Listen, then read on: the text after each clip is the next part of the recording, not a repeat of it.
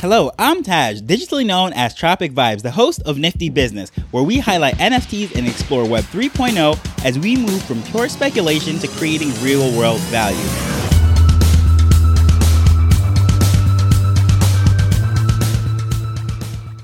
So, before we get started, I have a little house cleaning to do. Yesterday, I made a huge mistake when I was recording minute number nine, and I realized as I was playing it back that I said total net worth.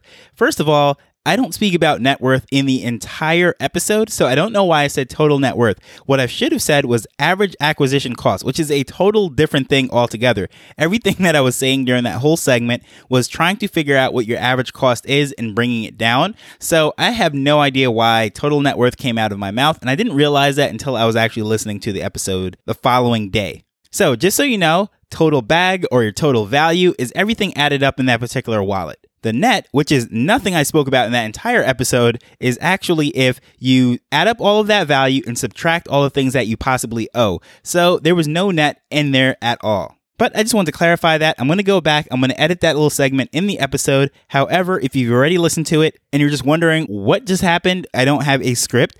I just have some bullet points and outlines. And as I was gathering some thoughts, I just changed thought in the middle of that segment. And I didn't realize that until the following day when I was listening to that. So I apologize for that. But let's get to today's episode. Today, we're going to have some fun. We're going to look back at where things were in the 90s as far as the internet goes, because this really reminds me of the 90s as far as where we are with Web3, NFTs, crypto, all of this stuff. Everyone's trying to figure this out. It's the old Wild West. We're breaking things, we're just sorting it out. There's growing pains and there's issues. And it really brings me back to some clips of interviews of various people, including Bill Gates, David Letterman, Today Show, and all of that. And they were saying some crazy things about the internet. Now it's laughable, but it's just showing you at that time, this is the early 90s, when they're trying to figure out things, where it is going. So I'm going to play some clips and I'm going to then give some commentary in between each one. In the midst of all this madness, I hope you can appreciate that and just get some joy out of it because this is just some crazy times that we're in. However, doing something like this should just really lighten the mood of the situation. Millions of Americans own a personal computer. If you're one of them, you can now glimpse the future with nothing more than a modem, a phone line, and a few dollars a month. Oh, that's that little mark with the A and then the ring around it. At. See, that's what I said. Mm-hmm. Katie said she thought it was about, Yeah. Oh. but I'd never heard it. Around I'd never heard it about- said. I'd always seen the mark, but never heard it said. And then it sounded stupid when I said it. Violence at NBC. So those first clips were actually taken in the early 90s and they were trying to figure out what the at sign is in an email address. They did not have any concept of what was going on. So this is just to show you how early it was. These conversations were dominating the airways, just trying to figure out what is all this internet stuff that everyone's talking about, what's going on. And it really reminds me of where we are right now when people are just saying, well, what's an NFT? What's going on with crypto? What is all this stuff that you guys are talking about? Is Bitcoin for real? This sounds just like the conversations that we're having today. There it is. Violence at NBC. GE com. I mean, Well, Allison should know. What, what do you is say to that, internet anyway? Internet is uh, that Massive computer right, network. the one that's becoming really big now. What do you mean? That's big. What, how does one? What do you write to it like mail? No, a lot of people use it and communicate. with- I guess they can communicate with NBC writers and producers. Allison, can you explain what internet is? No, she can't say anything in ten seconds or less. Oh, That's funny to me because that question that he asked reminds me a lot of the questions that are associated with the JPEGs, where they're stored, what's up with the wallet. I mean, what's going on here? And, you know, he's probably dead serious. He tried to understand this thing, but it almost sounds like his question is facetious. It is like a joke. But I want you to notice a couple things right there that really jumps out to me. First of all, NBC didn't have its own .com it was under GE because GE owned a lot of TV networks, General Electric. So if you notice, it says NBC.ge.com. And another thing, I don't know if you noticed this, but he didn't say dot in between the dot coms or see, it's it's like second nature now that I just say dot com. But he said NBC GE com. So not even the dot com was in his language at that time. Just what is this main artery of the information superhighway? Every business, no matter how large and no matter how small, will be on the internet in the year 2000. The primary way that people will look up information, it will replace the yellow pages as we know it today. That clip reminds me of when people like myself say things like, it's not a matter of if people are going to come onto Web3, it's a matter of when. We're all going to get there.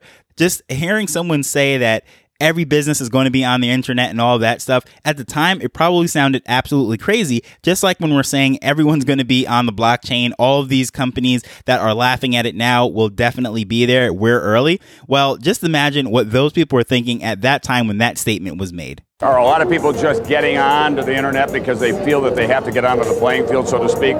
Well, it's very hip to be on the internet right now. And this reminds me a lot of what's going on right now. We see a lot of big brands and companies trying to come into the space because a lot of these influencers and celebrities that love to ride the wave and just hop onto the next new thing it seems like they all of a sudden jumped into this NFT thing, don't even fully understand it, are not a part of the community, but they almost feel like they have to launch something. And that question that was posed is this the new thing that everyone's hopping onto this internet thing? It's no different in Web 2, where everyone just seemed to have a Twitter profile and Facebook profile once it became popular and prominent. They had no clue how to use it, how to monetize it, how to get customers or build relationships with it. However, they just felt like they had to do their part by at least setting up the profile and never using it. And so many people or so many businesses and brands are going to do the same thing in Web3. They're going to launch coins, they're going to launch NFTs, and they're going to do all of this stuff because they don't want to get left behind. They're going to feel like they have to be there. And they don't even fully understand what's going on because they're not participating in what's going on right now. I'm afraid that if I subscribed to something like internet, You would really be hooked. I would get hooked and I would never spend time with my family. Do you? Well, and also, it, do you, does it bother you at all that these are all people that you don't really know? I mean, that everybody's get- you know signing on and having these conversations and whining together or griping together or whatever, to with people that I mean, I, I don't know if I. It is group therapy of the of the 90s. Well, I just, as I mentioned, I have no desire to be a part of the internet because I feel like I'm so inundated with information all the time that I don't really, I don't want more. Don't you ever feel like it's just constant bombardment? I don't know. I guess the thing I'd resent most is, is I would resent that, you know, at least when you're home, if the phone rings, you have the option of not answering it. On the internet, people can send you messages all the time people you don't even want to hear from.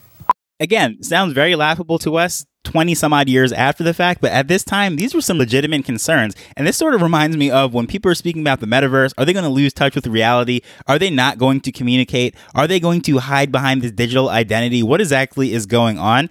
And, you know, even the whole being bombarded with emails and contact points and all that thing, it's a laughable question now, but this was a real serious concern back then. So, all the things that are popping up right now, as far as Web3 with wallets and crypto and having a digital trail and all this stuff, some of these questions are pretty laughable to someone has been uh, spent some time in the space, has done their due diligence and research. But there's questions that are going to be thrown at us that really seem like they're trying to mock us or they're not even trying to attempt to understand this stuff. But again, this is just really where we were. This is nothing new. This is only 25, 30 years ago, and these questions are being asked in Web 1. So, hey, history definitely repeats itself. What about this internet thing? Do you do you know anything about that? Sure. What what the hell is that exactly? It's it's become a place where people are publishing information. So you, everybody can have their own homepage. Companies are there. The latest information. It's wild what's going on. You can send electronic mail to people. Uh, it is the big new thing. Yeah, but you know, uh, uh, it's easy to criticize something you don't fully understand, which is my position here. Go ahead. But I, I can remember a couple of months ago there was like a big breakthrough announcement that on the internet or on some computer deal they were going to broadcast a, a baseball game. You could listen to a baseball game on your computer, and I just thought to myself, does radio ring a bell? you know what I mean? Just- There's there's a difference. there is a difference. It's not a huge difference. What is the Uh, difference? But you can you can listen to the baseball game whenever you want. All right. Too. Oh, I see. So it's stored in one of your memory deals, and Exactly. can come That's the RAM thing later. you talked Yeah, about earlier. Yeah, yeah. Do tape recorders ring a bell? Um, yeah, I just, I just don't know. How, what, what can you just knowing me, the little you know me now? What, how, what am I missing here? What do I need? Well, if you want to learn about the latest cigars or uh, auto racing Right. uh, statistics, Well, you know, or, I've got that covered. I, I subscribe to two British magazines devoted entirely to motorsports, and I call the Quaker State Speedline about two times a half hour. so now, now would the computer give me more than I'm getting that way? Oh, you can find other people who have the same unusual interests you do. Uh, and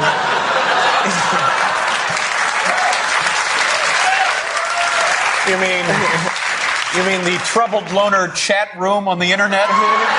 Now, David Letterman is a comedian, so he was trying to be funny here when he's actually speaking to Bill Gates on his show. However, the conversation, the talking points that they're having, the fact that it is comical is because that's really where people were at the time. As he said, what's the point of all this? And I think of when people are speaking about, well, with NFTs, they'll give you access to all sorts of things. So it's like, well, that community, well, what's wrong with the Facebook group?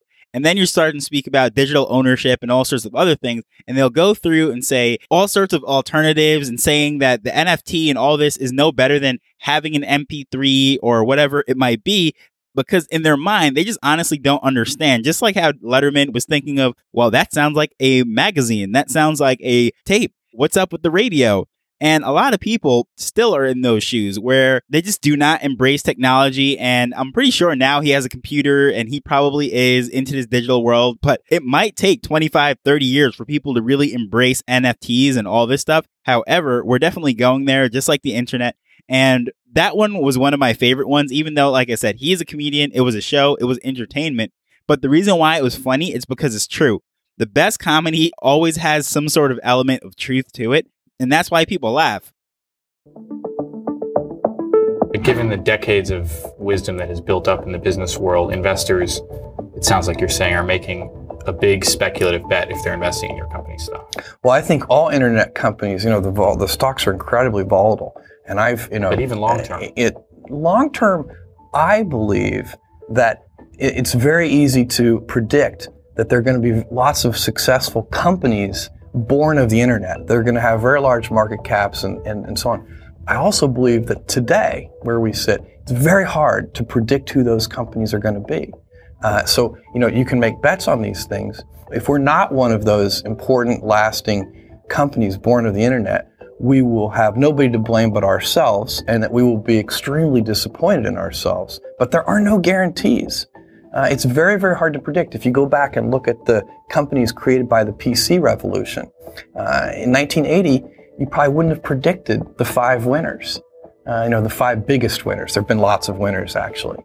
So this space is a little different, and brand name may may mean more, and, and, and there's some increasing returns kinds of things may mean more. Now, does that sound familiar? He said a lot of keywords that we use in this space, like volatility. Sure, he's talking about stock prices going up and down, but that's no different than crypto prices swinging. And as what we've seen in the last couple of days or months, really since the year started, there has been so much volatility, so much downturn, and failing projects left and right. And that's really what was going on during this time. There was just massive innovation. People were trying things. There was failures. There was great winners. And really everything he said, if you just delete this out as far as a few words here and there, you could not tell me that he's not speaking about what's going on today. It really does sound like everything that we're seeing play out again. But I believe that if you can focus obsessively enough on customer experience, selection, ease of use, low prices, more information to make uh, purchase decisions with, if you can give customers all that plus great customer service, and with our uh, toys and electronics, we have a 30 day uh, return policy. If you can do all of that, then I think you have a good chance. And that's what we're trying to do. By the way, for this last segment, I'm actually bleeping out the company's name because I want you to guess which company is doing the speaking here or which CEO of what company, or you could just name the company or the CEO. And that's why I'm leaving out because all of this information is very applicable to now. This was actually done in 1999, this particular interview. But all these companies right now, as the struggles that we're seeing with these various growing pains, that attention to detail with the customer, offering the best experience, and all these things really apply to right now with these projects that are launching. But this last segment right here, there's some great advice that he actually gives that I think every founder of a project right now should pay attention to and apply that to what they're trying to build. It's obsessive attention to the customer experience, end to end. And that's what those distribution centers But you're are not for. a pure internet play. It doesn't. I, I, it doesn't matter to me whether we're a pure internet play. What matters to me is do we provide the best customer service. Internet, schminternet. It's that's that you know that that doesn't matter. Well, but it does matter to your investors to know whether they're investing in a company that no, they is- should be investing in a company that obsesses over customer experience. In the long term, there is never any misalignment between customer interests and shareholder interests. Well, that's the same argument that uh, somebody at Walmart would make as well, wouldn't it? I, I don't see why not. I think they should make that argument. So It's uh, a correct argument. Okay. So, so you'll open as many square feet of space, uh, physical space as you have to, hire as many employees as you have to. To service customers, absolutely. And we'll do it as rapidly as we can. That's a very uh, cost intense proposition. But it does mean that the executional challenges are huge. And uh, so you'll find a bunch of people back in Seattle and around the world working very hard to make sure we service customers at the level that they're used to. And then even improving that. Isn't it to some extent a certain amount of, with all due respect, um, um, corporate arrogance to assume that you can come into these businesses which you have no experience in So obviously by now you should probably be able to guess that this is Jeff Bezos speaking about Amazon back in 1999. And this reporter was asking some pretty tough questions. And if you play the full interview, he was actually pretty facetious with it. He was throwing some things at him that really was doubting the entire business model, calling him arrogant for thinking that they could go against the establishment and the powers that be that were there for generations before. So, all those things are definitely being said even today by the media, the legacy companies, whether it be the music, entertainment, they are all having the same amount of questioning. And in many cases, this is an organized FUD campaign, but sometimes it is just curiosity. People just don't understand where we are or where we're going, and they are very skeptical about this whole space. So, anyways, I hope you really enjoyed this. All these clips really just showing how things have evolved over time and to think that these questions were being asked about Web 1. This is just the internet, not even all the innovation and craziness that we do see today. And if I didn't tell you this was 30 years ago for many of these clips, I think I could probably get away by saying that someone is saying this about Web 3. So, what are your thoughts on that? I would love to know which one of these clips was your favorite. Did you get a laugh out of it? I know I did. Feel free to tell me at Tropic Vibes on Twitter. So, as usual, I want to thank you for listening as we're learning and building Web3 together. So, until next time, later. The Nifty Business Arrow is not investment advice, it provides insights and information within the space. As with anything, please do your own research before making a decision whether you're making an investment or a purchase.